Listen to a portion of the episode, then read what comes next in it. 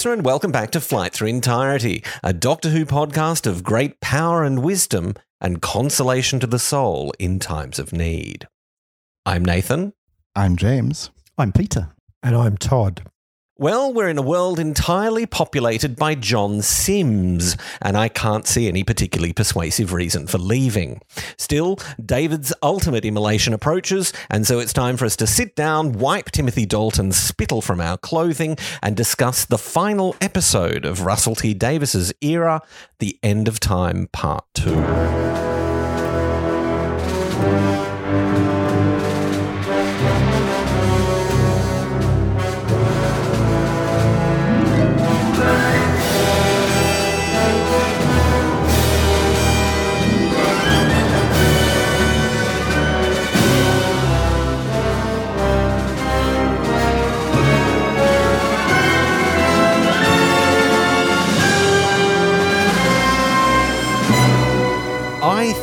That this is really great. And I have to say that as someone who hates Gallifrey, and, you know, I think it was pretty good in Deadly Assassin, but ever since then, it's been shockingly bad. And so this, I think, is really kind of magnificent. And, you know, it's very CG, like it's perhaps a little bit more ambitious than they can properly realize.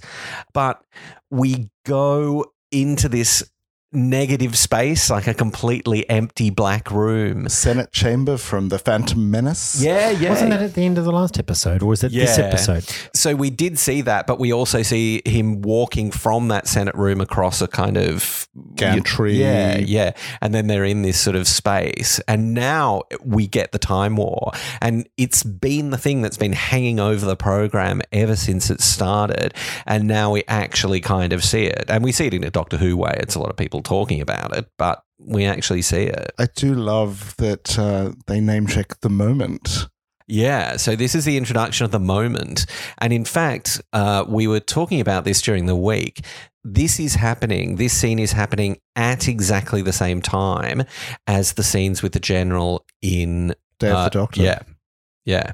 So we report that the doctor has the moment he's going to destroy us all. Somewhere else in the capital, uh, the general's having that meeting. Oh, Yeah. oh, Yeah. I didn't know that. And and Moffat does change things a bit because he wants to tell a slightly different story, but he rewrites this ending for the Time War, but he refers to this ending, and the moment is Russell's creation. You said that you really like it. I have problems with this whole scene. I think Timothy Dalton, when he screams, I will not die, is so over the top. I just kind of go, ugh. Yeah. And then he doesn't know that it's Earth, right? It has to be revealed through the visionary. That's where they are. But in the previous episode, he's narrating the uh, the master and the doctor and what they're doing, so he knows what they're doing. But then he doesn't know where they are. So how does he know what they're doing where they are? He doesn't know where they are. I'm getting Yeah. com- completely confused by logic. So that final speech looks like it's still part of the narration that Timothy Dalton's doing. And so perhaps it looks like he's telling that narration to the High Council or whoever that is in that big room. Um, but perhaps in retrospect, that's not what's happening because, as you say, why is he talking to the High Council about Earth and people having dreams and things? So the narration in episode one is occurring after this first sequence here when he knows where it is. And then, so it's all out of sync with time itself, which is a really appalling sort of, we're just explaining away plot holes. Yeah, well, I don't think it's a plot hole because I do think that what happens is you've got. Um, you know, distinguished actor Timothy Dalton giving a narration, and then that narration turns into him addressing the Time Lords. Uh, and so, if you want to look at it that way, no one actually says that that's the narration for the first half of the story. He's not telling that story to the assembled Time Lords in Gallifrey. He's telling it to us. Uh, but then he intrudes into the story and it turns out he's a character. And so it doesn't quite work. But I think it's Timothy Dalton. I kind of agree with all of you to an extent. I think it does look good, although it's mostly played against black drapes and then against um, white drapes later on. Um, but But I'm so disappointed in the conception of the Time Lords from Russell because Robert Holmes made something of them. He made them organic and interesting and funny. Whereas what Russell falls back on here is just standard sort of politicking and theatrics of people sitting around a big table remonstrating with each other. There's no charm and there's no wittiness to them at all. But isn't that the point? It may be the point, but it's not, Not entertaining fun. to watch Yeah. at all. So, I mean, what something has happened to the Time Lords since we last saw them. So, in the initial scripting, Russell had wanted the Time Lords to have formed an alliance with the Daleks to show how far they had become debased in their attempts to escape from the time lock, Right. and then just toss that Oh, away. okay. So they were all in the time lock together. Yeah, that's- and, trying to escape. But then uh, Moffat said, "Oh, I want to use them in Victory of the Daleks," and, and so he didn't. yeah, I mean, he couldn't have destroyed the Daleks forever, sort of thing. You Or never if he had, really he just brought them back. Yeah, yeah, yeah, yeah, yeah. But you see what I mean? There's a lack of wittiness in any of those scenes. And I understand that that's what he's going, Going for. for. But that's not a reason to do it. I think because what's happening in this story is that the Time Lords are the most evil threat that the Doctor has ever faced, that they've stopped being his home planet. And he knew that all along. And so, while ever he was talking about his home planet and how it had gone and how he was the last of the Time Lords, the reason he's last of the Time Lords is because he killed them all because they were going to destroy the entirety of creation. And so they are more evil than the Daleks. And I think that's a really, really great thing to do. Even if it means that what you've got, I don't think there's no pleasure to be derived from Timothy Dalton shouting at people and exploding people and stuff I at the table. And I think that you could still you could still tell that story and keep Timothy Dalton's Rassilon pretty well unchanged. But the characters around him are utterly faceless. Yeah. And so it's really just him shouting at the camera and at other people. Yeah. I do like when he explodes that woman, the partisan. I think that's sort of really That quite was fabulous. I, I thought it was Chancellor Flavia. No, no, no. It's Thalia. Are you sure? I'd say y- y- yes. Is there anyone who doesn't think that the addition of like, you know, an, an Engin or a Kelner or a Mind Probe would not have made those scenes better and more fun? Well, there is that other guy that that's there that keeps explaining that's groveling a bit. I think that's probably that character. But he's not funny enough, is he? He's Maybe he could have been funnier. But what you were saying about the Time Lords and what they've become, I don't get that sense.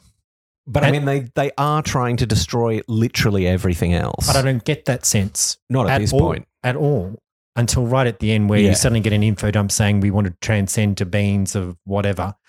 That's the only moment Yeah. in time. And so I just don't think for me, yeah, they're coming back, but I never get the sense of the real threat. It's all words spoken by David Tennant as Yeah. opposed to showing us. So I just don't feel it Yeah. as much as perhaps what you you are feeling it. Yeah, that, I think that's fair. I mean, you get it a little, you, you get a little sense of it from Dalton's performance. I mean, he's so clearly a villain, and he's wearing the Torchwood resurrection glove, isn't he? Is that? that I think we meant to understand that that's what that is. Okay. Okay, I, I do see the similarity in the glove. I didn't necessarily think it was that particular glove, Oh, but I want it to be. Let it. Let's let's have it be that. um, and you're right. We don't actually hear it, and when we do hear it, it's word peril. But it is that revelation at that point in the story that what, and the master doesn't know it. You know, the master doesn't know that the Time Lords are the problem. That the Time Lords are going to pose to him isn't that they're going to lock him up or erase him from existence or anything like that. It is that they're going to destroy everything, that they're so much worse than him. And because he was away, he missed the end of the Time War. He didn't know that. I guess some of their of what they've become does perhaps shine through in the fact that they've used the master from a child and putting the beats into his head, and I do get that from that.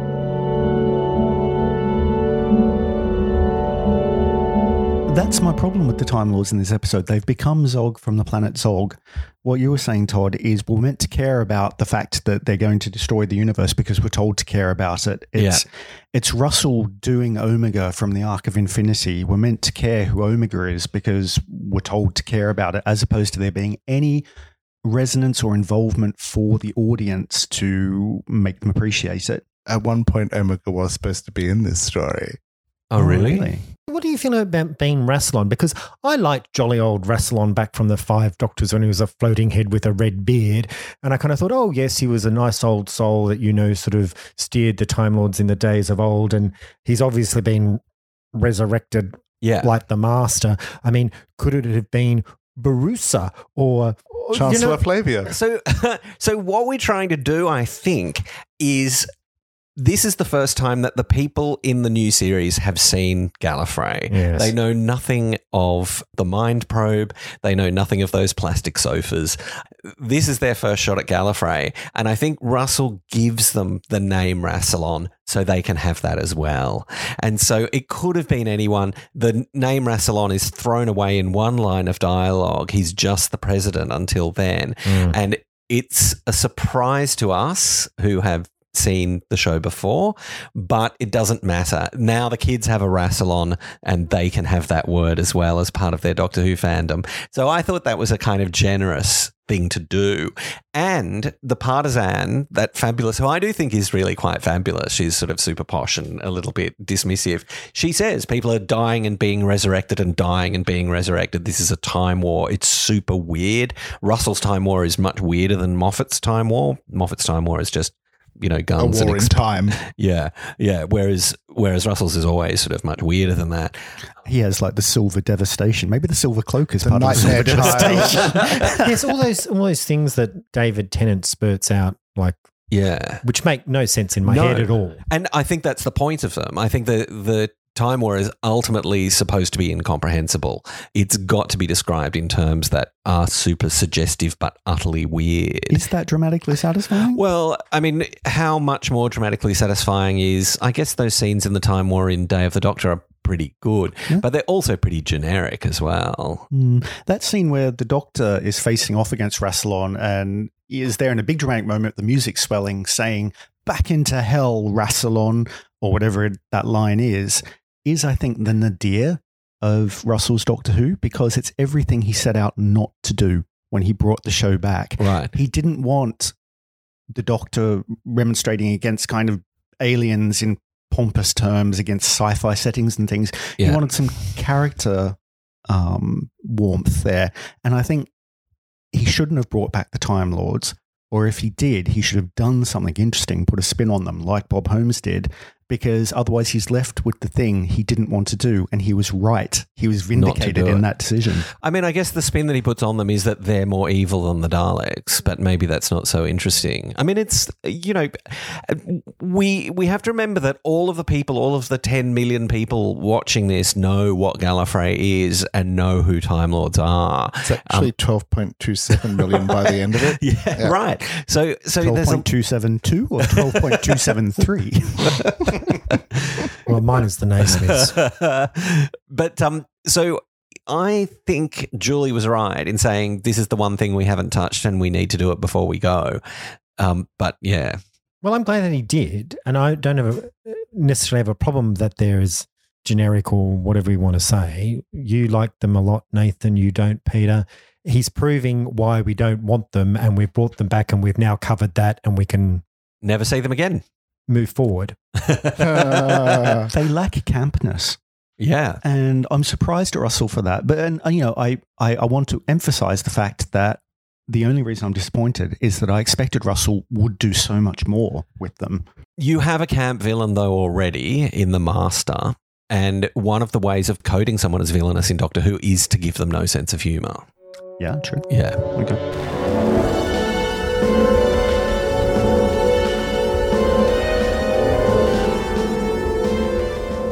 So we obviously cut back from Gallifrey back into what's going on on Earth.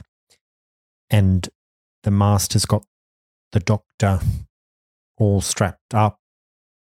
Donna's phoning Wilf. The master winks at Wilf, I think is hilarious. And then I love that line. He loves playing with Earth girls. What is all that winking? Because Tennant does it as well. Tennant winks at the master, right? Leaving a defense w- weapon for Donna. Again, with the Donna flashbacks and her whole exploding with energy and collapses, and the typical Russell has not told us the whole story. This is, you Yeah. know, he, he's got to get out of jail free card for Donna. Yeah, it's one of those things where it's not exactly what we were told and almost certainly not what he was thinking at the time. But it's like, I have this sort of set piece that I want to do for the cliffhanger and I'll just paper over it a little bit with a little bit of dialogue. But I, but I love that the master doesn't want to hear anything from the doctor, right? He Yeah. doesn't want to hear anything. And then when this happens, then he does take off the, the tape over the, the doctor's mouth. And then the doctor's trying to persuade him to travel with the stars and with Mount Honor. So I kind of like this scene for the interaction between all three of them, but particularly John Sim and David Tennant. Yeah, I think the last episode was lacking some of this. And it's something that Moffat returns to with Missy in a big way. And the show is all the better for that, I think. But we're getting ahead of ourselves. But you mean the idea that the master could be redeemed? Yeah. He could actually make a decision. He doesn't have to own the world. He can just see it. And the doctor just gives him a Florana speech, doesn't he? And he kind of rejects it. And the, the only reason that he rejects it Is he why- forgot his water wing? no, you know why he rejects it? Because he, he then says, Will the drumming in my head stop? And so the only reason he can't be redeemed is because the Time Lords Did that to him. in this episode do it to him. And and so that also, you know, puts them above him as as villains, makes them his enemy, and makes them more evil and manipulative. Like so now they're responsible for every death that the master has caused, for all of the harm that he's caused. Yeah. It makes narrative and thematic sense, Yeah. as we knew it would with Russell writing Yeah. it. Um, I just question its entertainment value. Yeah, no, that's fair enough. And I do like the entertainment value towards the end of this scene where the master gets distracted because he wants to triangulate um, with the six billion of himself, and then you know the smugness of the doctor, like that person is one inch too too tall, and then he gets rescued. The master just gets knocked out, and it's like worst rescue ever. I think it's the most hilarious line as they're coming down the stairs. I love that. Meglos twins to the rescue. you know how we were talking last week about uh, David Tennant being injured? He had actually had just recently had back surgery before that scene. And in long shots, it's a mannequin. Yeah, it's plastic David Tennant. You can tell if you look closely, but it is pretty well done. You may not ever have noticed. And it's clear from the confidential that it's not David Tennant in the trolley going down the stairs. wow. But before we do that, there is a whole bunch of stuff. When I tweeted about this earlier in the week, um, friend of the podcast, Kevin, tweeted to me some excerpts from the script where the master seems to be hitting on himself, um, where um, one of the masters, like I think the um, the Chinese one who the master's speaking to is sort of super hyper as if he's been on drugs. I think he says, I think this one's been self medicating. And then the master instructs him to go off and shoot himself. And he shoots himself in the head, like off camera and stuff. And so there's all this sort of fun camp interaction between all of the masters that just doesn't make it to the final version of the story. And it might have been more fun because you know, at that moment where he winks at Wilf, he's doing the master thing, which is be more fun than the doctor, threaten to be more charismatic and interesting than the doctor. And I love that. That's the best thing about the character. It's Peri from the Caves of Androzani, isn't it? Why is she doing that British accent? Because there's a whole cut scene where she's mocking the doctor's British accent. Yeah. okay. Yeah. That's cool. Yeah. No, it's really fun. You really have to give it to John Sim the, the amount of stuff that he had to do, and now this as well. Well, all of the new series masters are pretty attractive. They get more attractive as they go along, it has to be Oh, said. yeah. But, mm, Yeah, no, I think John Sim is really great. I think we have been really lucky with with all three of them. John Sim's a star performance. I mean, Yeah. he undoubtedly brings the scenes that he's in in these episodes to life, even more so than in The Sound of Drums, because these episodes are not placing the master at the center of the show. Yeah. I think there are some scenes, and we did say this at the time. I think there are some scenes in um, Sound of Drums in particular that I where I don't think his performance quite comes off. Um, but here is perfect. I just think he's wonderful.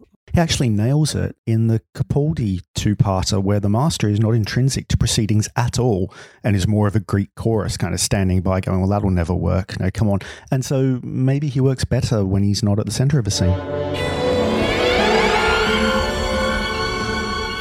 Can you explain to me, like, you know how Timothy Dalton throws that white point star into the projection? Is that supposed to be the time vortex just right there in front of his table? I think it's it's almost literally magic, isn't it? Like he throws the white point star at an image of Earth, and then it ends up landing on Earth. I don't understand how it can get out of the. So there's just lock. some technology or something. Oh, they do say that something small and perfect. In fact, one of the things Well, like people Dodo. people often accuse Russell of being a bit sort of sloppy with this sort of stuff or failing to explain bits of it or whatever. And whether it's because, as you say, Peter, he's running out of steam and he has to fill in the running time or something. But he, they go to great length to explain how that works. I think the reason that they do it like that is because it looks good. Yeah. And Yeah. then you paper over it with dialogue. Yeah. So I think the idea is that they can send the message, can't they, through the untempered schism to drive the master mad. And then they can hear that so that they can get something out of the time lock to where they want to end Through- up, which is through a Earth. crack in time. Yeah, but it's something small and perfect. Or there's some dialogue Yes, saying, yeah, that that's that that's why it's going to work. And then it lands, and the master finds it, and he brings them. I don't have a problem with the dialogue. I think you're quite right. Russell often has explanations that people miss because it's it's a short explanation that he doesn't want to go into, but it's enough to explain it. But it's just the throwing of that into that Like thing a above the table that I just kind of go, is this where you would do it, or is there a specific point? It just throws me a bit. it gets it done really quickly without it us having to go to the teleport chamber or something like that. Where- and and it works on the logic of uh, you know a visual logic where that's a picture of Earth, and so it ends up in Earth. Or an open ended power boosted transmat, beam. You know, in the Five Doctors special edition, how they replaced the black triangle with the Mr. Whippy crystal thing. I'm Oh, still angry about that. Doesn't it look like one of those little things that he throws into the. Perhaps. So anyway, they get beamed up to a spaceship. oh yeah, that happens really quickly, doesn't it? One And last trip to the paper mill. Ed Thomas's famous paper mill. But right from the get go, you've got Wilf looking out at Earth from above and the emotions that he gets from it, and you are taking that on board. It's back to the end of the world, isn't it? The same scene where Rose is looking out of the porthole down at Earth. It's really, it's really great. You know that the original idea, one of, you know, Russell in the Writer's Tale talks about some of his, some of the things that led to the story, and this was always supposed to be a, a small scale one. He wanted the Doctor to regenerate to save one person, and someone just any someone else. he lands on an alien spaceship and they're, uh, the reactor is about to go critical and he saves them but dies in the process, saving a normal family. Yeah. God, Moffat steals that wholesale. Well, he, I mean, he saves a planet, doesn't he? Night of the Doctor. Yeah. Oh, yeah. Yeah. So this is kind of the remnants of that, this spaceship, isn't it? And so it's just two random aliens on a spaceship. And it is really just marking time, isn't it? That scene with Wilf looking out over the earth and talking to the doctor is like a coda to the scene in episode one where they're in the cafe. Because again, it's just the two of them talking, and you get flashes of that Russell brilliance in that scene. The dialogue, my wife's buried down there. Yeah. Um, Who would have and- thought of that? Yeah, it's beautiful. Um, and the fact he's talking about his war service. It's just like, you know, the entire episode is filled with flashes like that, but unfortunately, they're just flashes. Yeah. And that was inspired by a conversation that Russell had had with Bernard. He had been in the war in Palestine at, um, Yeah. at the end of the war. And, and so that's actually him you know, paying tribute to him. It's great too, that scene, because a lesser writer, well, maybe even just an ordinary writer, would, in order to emphasize how dire the threat is, the doctor would have taken the gun. And he doesn't, he refuses it a bunch of times. And when does he finally take it? It's at the end of the scene, isn't it? Doesn't Towards Wilf the it- it- push it onto him? It's the end of the scene. I think when doesn't the master broadcast that it's a white point star? Yeah, and so the thing that makes him take the gun is that the Time, Time Lords are returning. Yeah, until then he won't. He won't take the gun to kill the master. He absolutely won't.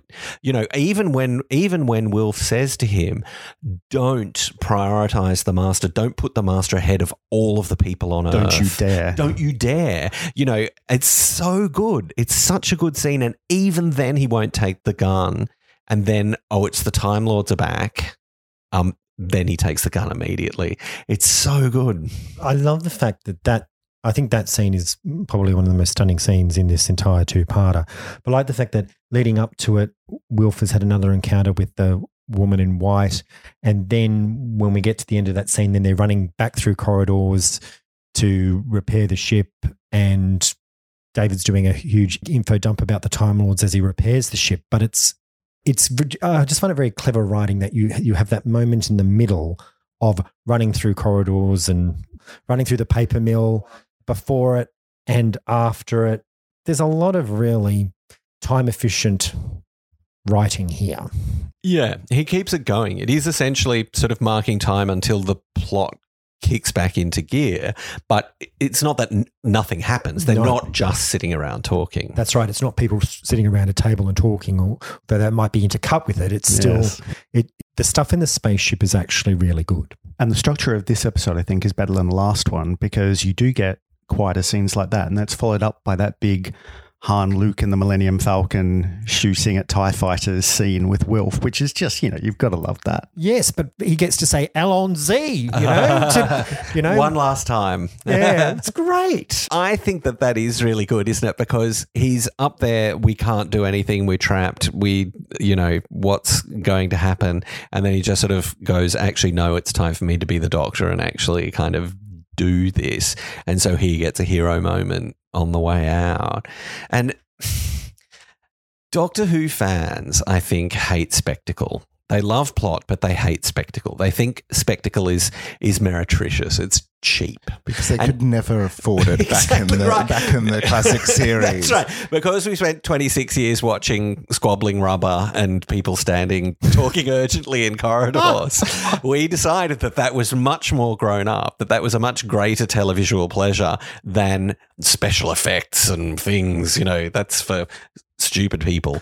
Um, but in fact, that sequence where, you know, the master's firing his missiles and Wilf is in the cockpit, in Luke's cockpit on the Vinvocci spacecraft, is absolutely superb. You'd have to have a heart of stone not to enjoy it. I just love the fact that um, Sinead is so like not into the whole thing, and then she's running from one side of the ship to the other and throwing up her hands and going whatever. You know, it's like it, it- it's just comedy gold. She within all does of that. great f- tumbling from side to side acting like in Star Trek. yeah, yeah. but I, uh, but I just love all the point of view shots with all the missiles and going around, and uh, it's just it's it's you need that bit of action to lift the episode into Yeah. the final moments. But the way they get written out. Oh, he said he was going to die, and then they just bugger off. That's great, James. I think it's hilarious. Eric Saward would have had them killed Horribly. horribly.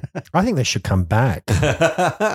Say it three times, they'll get their own Big Finish series. The Vinvocci, the Vinvocci, I mean, the they've tried to do a uh, sequel to Meglos before, and it didn't come off. It's waiting there for Chris to you know take that on board. Vinvolci and me. You see, you know, it's great. All of these sort of the quieter scenes and then the action scenes. It is masking the fact a little bit that there is not much plot. I mean, we've basically had capture, escape, recapture. If I wanted that, I watched Frontier in Space. but I mean, it's fine. It's Yeah. absolutely fine.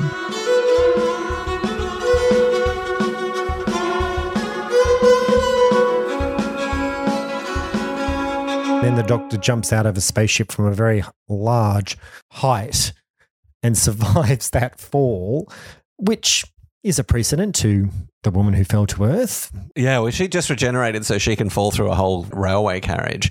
I don't think he falls all that far, does he? Like when we see the spaceship, it's flying sort of fairly low over the, the water and stuff and heading towards the sort of thing. I still think it's a very large fall. I think that's a nice little throwback to Logopolis. I think it's a fake out. I think that we think that's what's going to kill him, right? And and of course, the other thing that we think is going to kill him is the Time Lords, and they don't.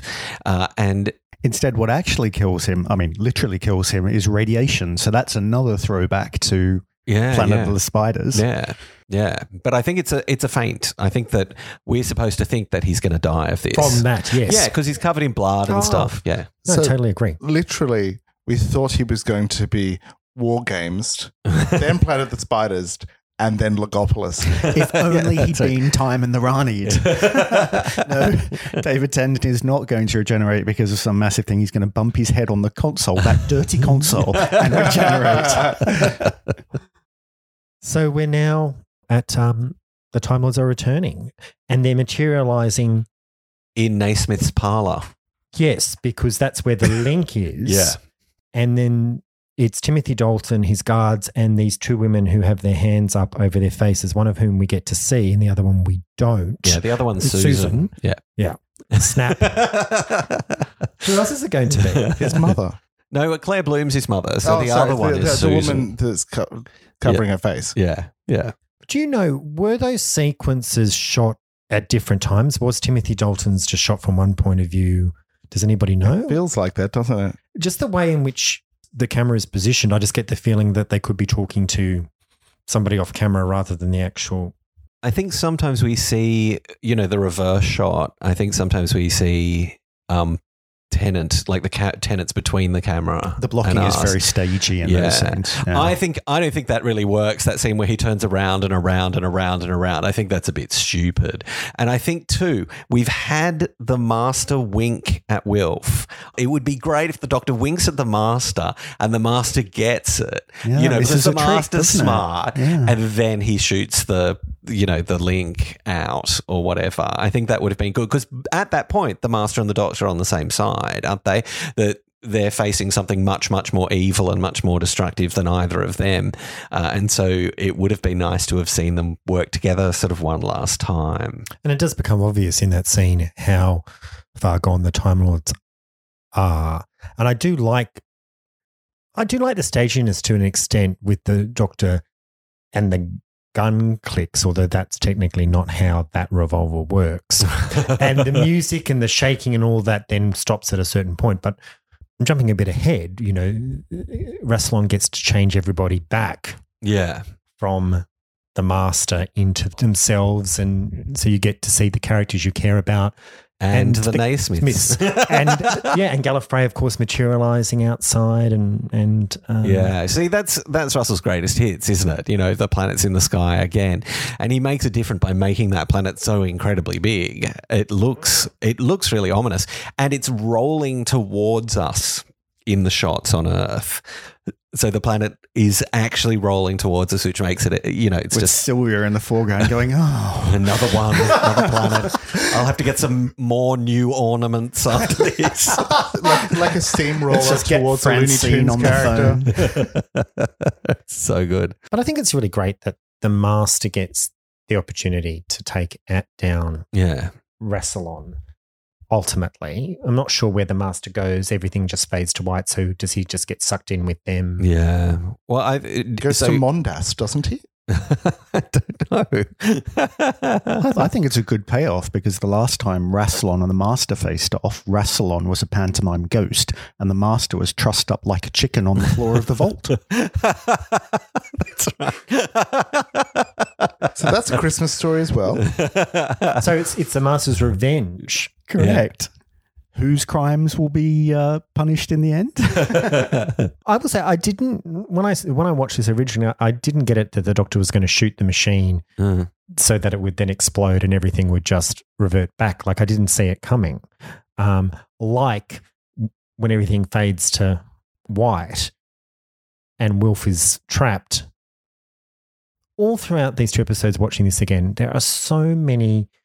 Russell's pointing us in the direction of Wilf all the time, and then suddenly just doing a left or right turn very quickly with humor, with some emotional beat, something else to take our mind away from it. But he keeps on directing it back and until he knocks that four times, like and the music then just goes from triumphant and then slowly go like goes down.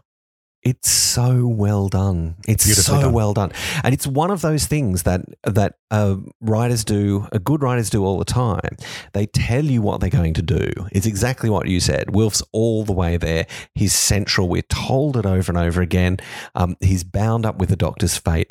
All of that. We know it's Wilf, but we've even forgotten Wilf is there, and it's completely quiet and it's kind of like well what possible threat is there? Do you know what i mean? Like he fell through the roof. That's not going to kill him. Rassilon's not going to kill him. He's not sacrificing himself uh, to get gallifrey to go because the master does that. And he's there. It's just like well what, what's going to kill me then? Um, and that's what we're thinking because we all know it's a regeneration story. And he even has the line, I'm alive, I'm alive. and then knock, knock, knock. And it's like, oh my God. Like, you, you like, exactly. You see I'm it coming. chills You now. see it coming. And then every single time you just get misdirected away from it. yeah Just when you, I think you're about to make that link in your head, you get distracted. yeah It's very clever. And I love the fact that it's four knocks, but it's four lots of four knocks.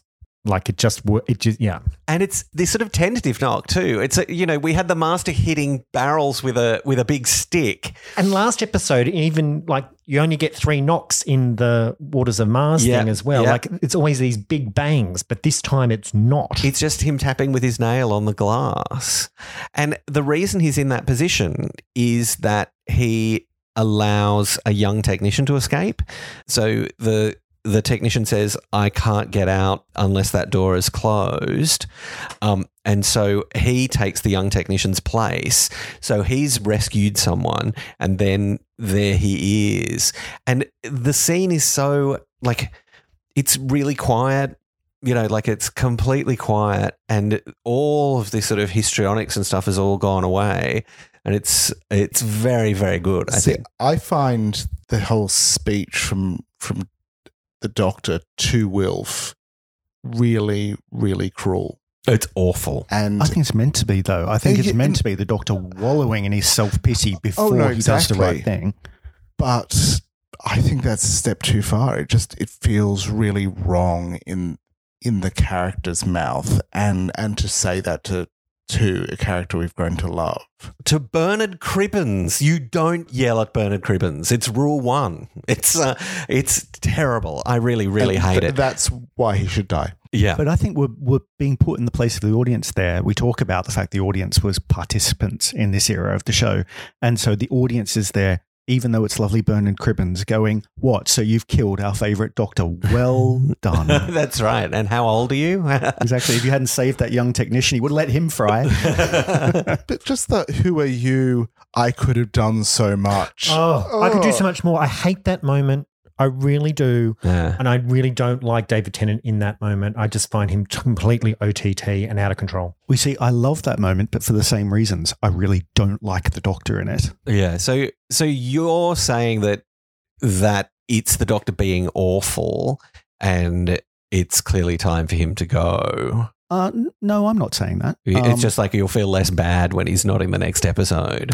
No, it's more the fact that the audience is on the doctor's side in this. As lovable as Wilf is, the audience doesn't want the doctor to go. And so the doctor is allowed to stand there and say, Well, great, because you were basically stupid and now I've got to save you.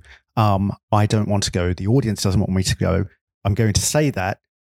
However, now I am going to do the right thing and I'm going to do it anyway. Yeah. I, yeah. I totally see your point of view. But I just, I don't like some of the dialogue. I don't like David's performance at that point, and I just, it's all the things that I don't like about his doctor. Yeah, I agree. I'm now recognizing moments in these last sequence of run, just in the last six or seven episodes, where it's these over the top moments, or this is what's sticking in my mind, but it's actually not indicative of his performance actually all the way through. Yeah. I think it's a very raw moment for the doctor. And we're not used to seeing that rawness where the doctor blames other people and is cruel to other people. But I think give him that moment because of what he's about to do. Yeah. I don't know. I don't know. I, I see where you're coming from, and I totally understand.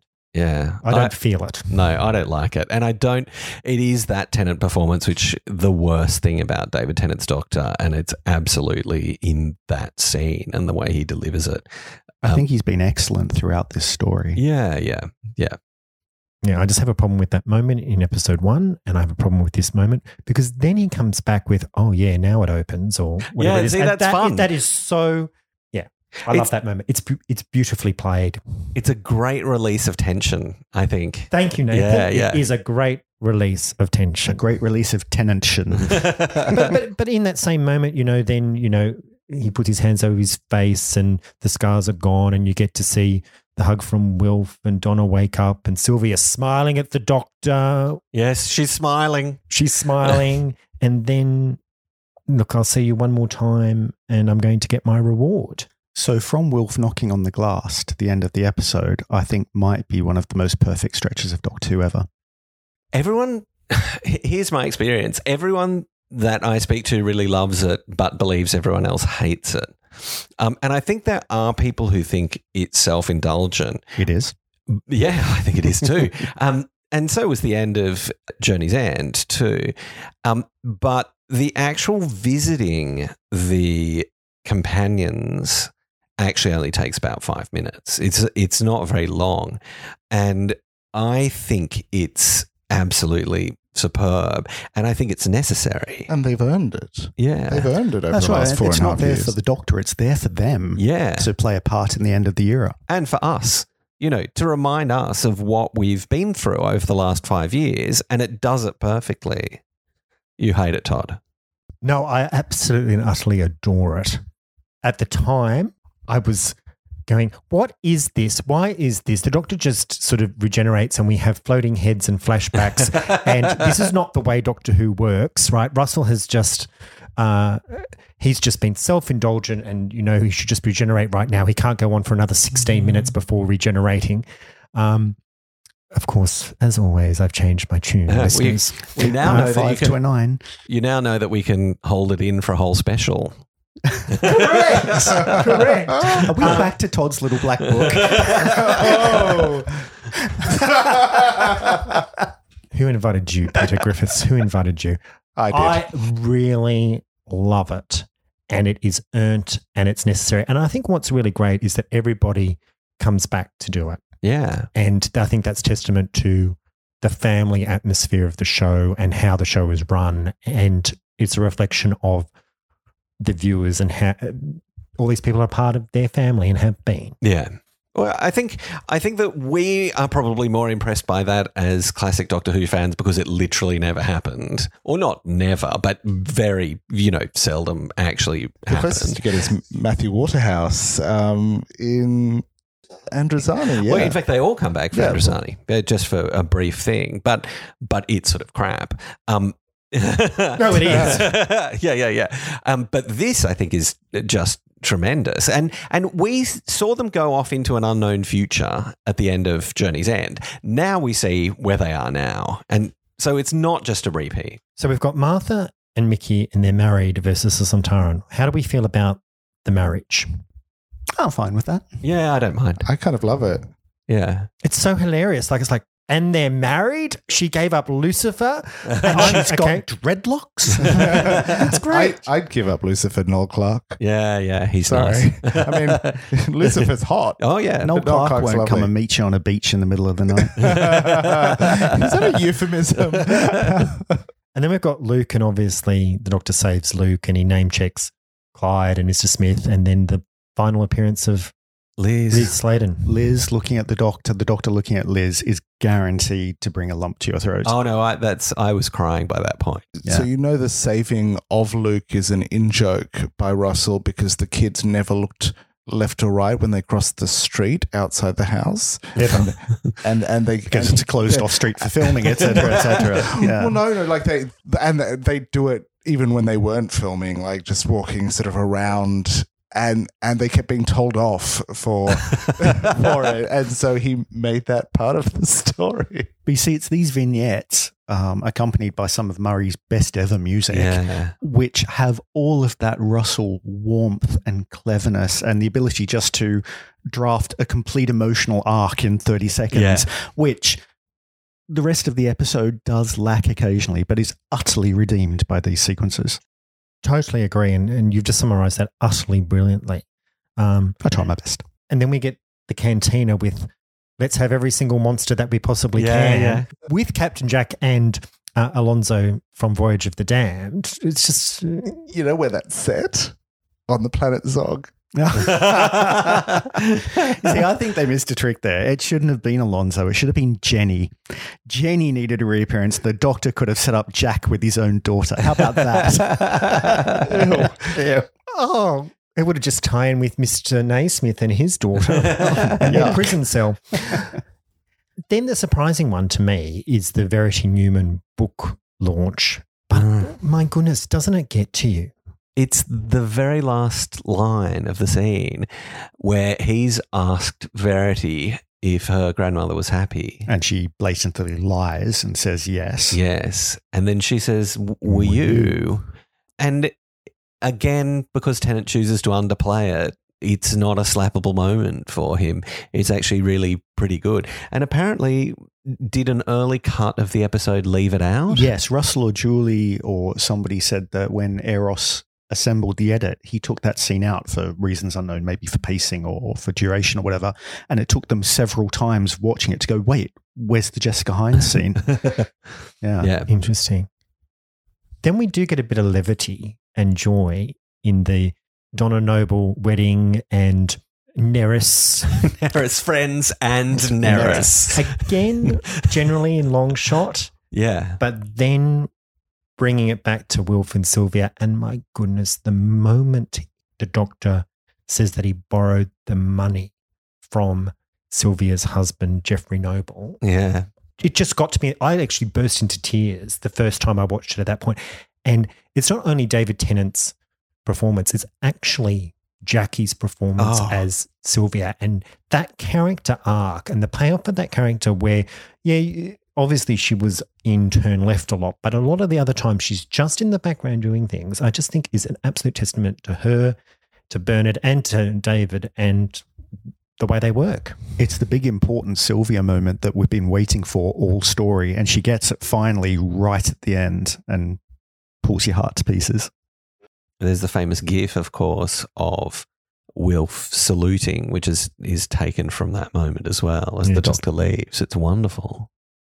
It's so beautifully shot as well. I mean, the, the music, obviously, but the wind machine blowing the leaves across the TARDIS. As I mean, it's beautiful television. Mm. Oh, and he gets to tell the doctor the Naismiths were locked up.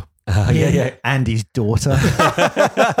That's actually really cute. Like it's just like let's tie up this air. You know, who cares? Was was anyone wondering? You know, but um, there we go. And then it just cuts into um, two lovely ladies walking home together. I, I will say this.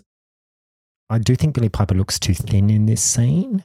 I I it's because her teeth are bigger. Yeah, I was going to say I'm not sure about her teeth. I'm not saying it's criticism. I'm just saying she actually looks really thin. I think she's really great in this, and I think she phenomenal. She nails Rose. Like after all this time, after all those times we've talked about how she comes back in series four and can't remember how to play it or whatever, this is her playing the original character. she's given Jackie. She's given the estate. She's right back there. It's so good. It's so great. I mean, having Jackie back. Jackie, yeah. yeah, yeah. Having Rose telling her not to stay out too late. We get that.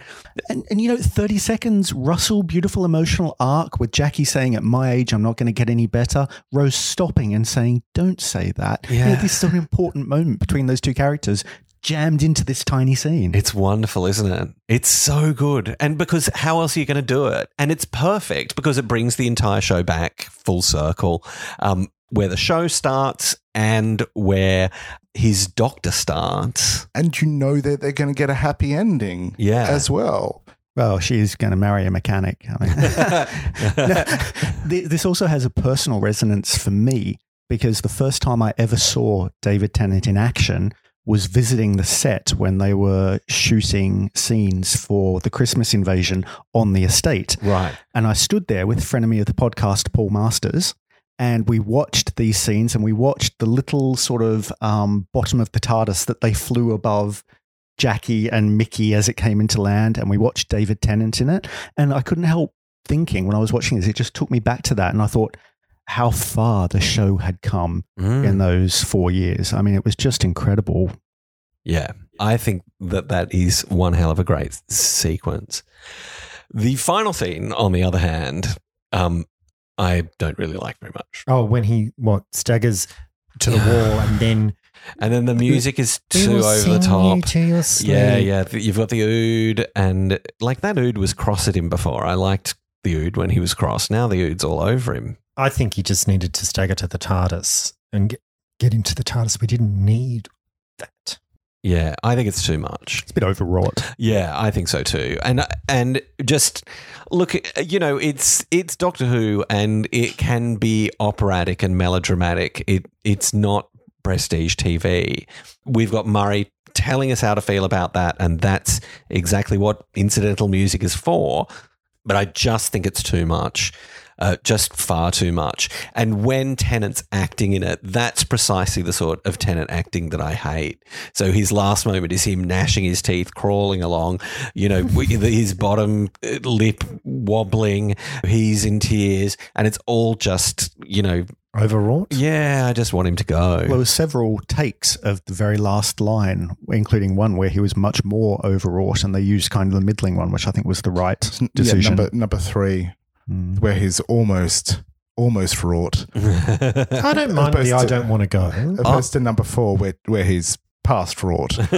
But isn't it the story of Doctor Who all over that you have this huge dramatic moment with um, big emotions and swelling music and the console room on fire, and then you bring in the new Doctor who just gets comedy moments, kissing his legs and going, "I'm not ginger," and going, "Ooh!" Then the TARDIS explodes on him. And I think every subsequent regeneration, you feel the same way. Do you know what I mean? Like, like, and I don't know whether it's because all of the doctors outstay their welcome or something, but it's kind of like, oh, so Smith's gone. Here's Capaldi. He's like really scary and interesting. You get that terrible, terrible Twice Upon a Time where, um, and the doctor gives an 18 minute speech at the end, and then and is thinking about killing himself, and then suddenly Jodie turns up and goes, wow, brilliant, and you know, like the whole thing, it's always a relief. this is the template for every regeneration since. Yeah. And and the show suffers for it. I think in the long run. I really hate the way he spits on the console too and he says, I'm crashing. I was very unimpressed. I was quite determined to hate him from that point on. That's because all of the debris falling from this from the set got in his mouth, and he was literally spitting stuff out of his mouth as he was saying Did they that. not do a retake? no, they were they- exploding the set in the no, background. no, they were going to cut it out, but Russell insisted that they keep it in. I quite like it. It has to be said. I hate that bit. I hate it. I like him immediately though. Like I I think he he does he's a bit squeaky voiced and he never really properly does that again. Um, but it is that thing where you've had a doctor who's been like dreading this and then he gets through it and actually it's all right. Everything's fine and it turns out he's really funny and silly and super doctorish. And he You gets know. to say Geronimo. And I'm thinking, really? Are they going to keep that? That's going to be like the word? I think he only ends up saying it three times or four times in all. It doesn't become a catchphrase. And as much as I do like Matt Smith's first outfit as the Doctor, he looks great in David Tennant's costume. Yeah, yeah, yeah. Gee, I've sounded really negative on Matt Smith right here at this point, but I adore him as the doctor. But at this point in time, I was struggling with the new guy.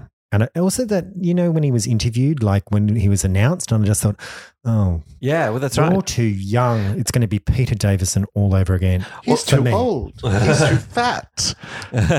well, I just thought, oh, really? It's just another kind of sort of wacky white guy. Do you know what I mean? Like, it, it just didn't. Anyway, we will be talking about this We will be discovering the joy of Matt Smith over in the season next five. few years. And of course, there is no Doctor who's ever nailed it in his first scene as much as Matt does. Mm. That Doctor that you get there is pretty much the Doctor that we get.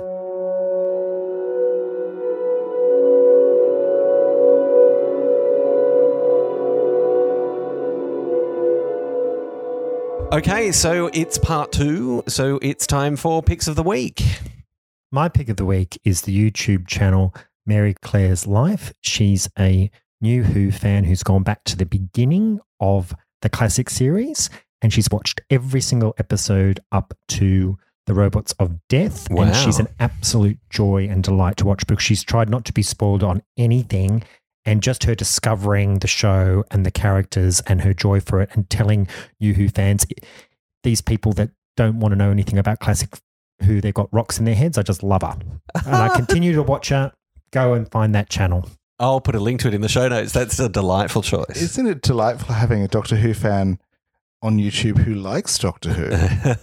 That's it. There- there- there's a couple of others. Seska says and Medusa Cascade are also doing this journey. Seska. yes, it's a fantastic. It's not her real name, but it's it's just fantastic. They're also doing the same journey, and and they're at different points. And so I watch all three of them, and, and all three women are just loving different aspects of the show, and it's brilliant. But Mary Claire's my pick at the moment. so my pick of the week is W1A. Ah, yeah. uh, BBC Two mockumentary comedy uh, featuring Hugh Bonneville and Jessica Hynes. Um, it's kind of a bit like, say, uh, Utopia or um, The Games. It's it's a spin off from 2012, which was the BBC's version of The Games, basically, um, with the same characters from that that story. And Tennant it does the narration Oh, okay. and is better in it than Doctor Who. but no, I just love it. It's it's just so enjoyable. It's basically set behind the scenes at the BBC with their sort of spin doctor PR department. My pick of the week, or indeed the month, um, given that President Obama is name checked so much in these episodes, and Wilf talks about the fact that he's got a big plan to save the planet. I'm not sure that ever came to fruition, but I think he did try.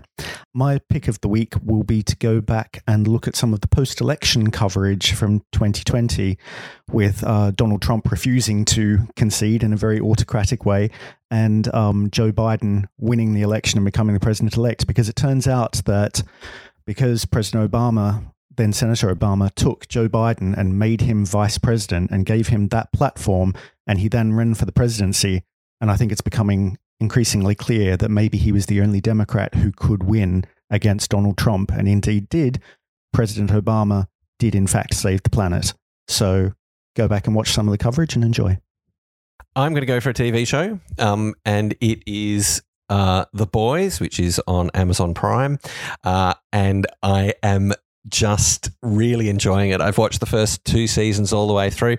I'm someone who doesn't do violence and gore very well. I like to watch. Uh, you know, the sort of violence that I like is where someone gets shot in the stomach and then they clutch their throat or whatever, and then they, they fall to the ground. Space 1999. Yeah, yeah, just something something gentle. This is super gory, um, and eventually the gore is hilariously funny, and that's not normally how I I kind of process it. And it is slightly ironic. The boys are a group of sort of people who are fighting against superheroes, so it's a little bit like the Avengers in Avengers Assemble, uh, only they're run by a giant evil corporation, uh, and they sort of represent American capitalism and American imperialism and stuff like that. And there's a bracing dash of white supremacy uh, in series two.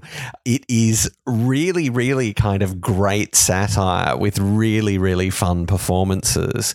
And it's delightful that it comes to us courtesy of the largest and most evil corporation on the planet.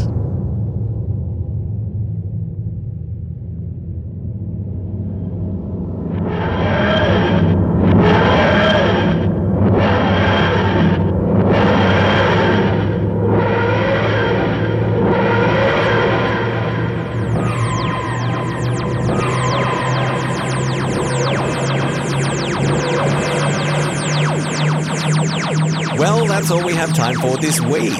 We'll be back next week for our Russell T Davies retrospective, where we'll be talking about the entirety of the first five years of the 21st century version of Doctor Who.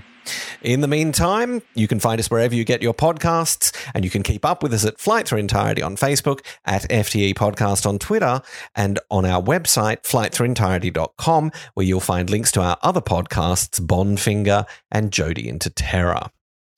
Until next time, may the next person who saves your life at least try to be a little bit gracious about it. Thank you very much for listening, and good night. Happy New Year. I'll see you soon. Good night. I don't want to go. He's always saying that.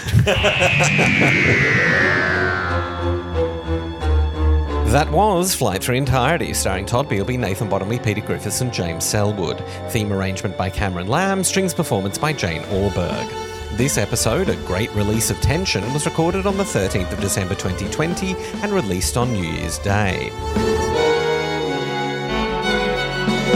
That was the last episode of our coverage of the 2009 specials, and so it's time to thank our guests over the last few weeks Simon Moore, Pete Lambert, and Conrad Westmaas. We'll see you next week. Sorry, did I ruin the no, outro there? No, no, no, that's it. Let's do picks of the week. I didn't get to say that I gave it seven out of ten. Used to be a 6.8. yeah, yeah, you've revised it up. Well, I had a total Todd moment rewatching this, like doing the thing.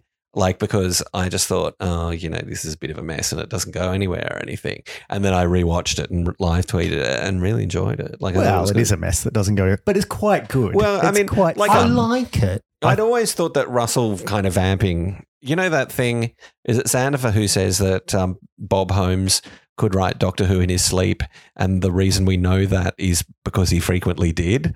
And and, and I think both Russell and Moffat can do Doctor Who in their sleep, and this may be this is kind of like Russell on empty. Yeah, Yeah, not giving he- it all his energy. He wakes up and writes the last 10 minutes. Well, no, but the last 10 minutes is really his wheelhouse. There's no plot. He doesn't have to do anything beyond just those little vignettes. Yeah, that's true. Yeah. It's him on easy mode, you know. It's so good. I know. I was going to say something, but now I've completely gone blank. Was it about Naismith's daughter? Stop Peter. No, no, no. I think all the emotional beats throughout these episodes are the things that keep me going. Just when I'm going to get Yeah. annoyed with some plot point or and or something I don't particularly like, and uh, yeah, I liked it. Yeah. I didn't love it, yeah. and I can. And he uses every trick in his book that that and it it, it hangs together. Yeah. It does what it has to do, I think. But the, the choice to do, I think this is the tag, the choice to do um, like something that's not plotty at all, that is just let's spend some time with these people and give David some acting moments on the way out the door uh, and we'll re- re- resolve the Gallifrey thing. And I think that's the right decision. I think doing a big, giant, overstuffed spectacle, you know, Well, they just done that with Stolen Earth Yeah, and Journey's End, but yeah. also it proves again, even exhausted and running on empty and having nothing much left to say, Russell is incapable of writing bad Doctor Who. Yeah. All right. Okay, so it's part two. So it's time for picks of the week.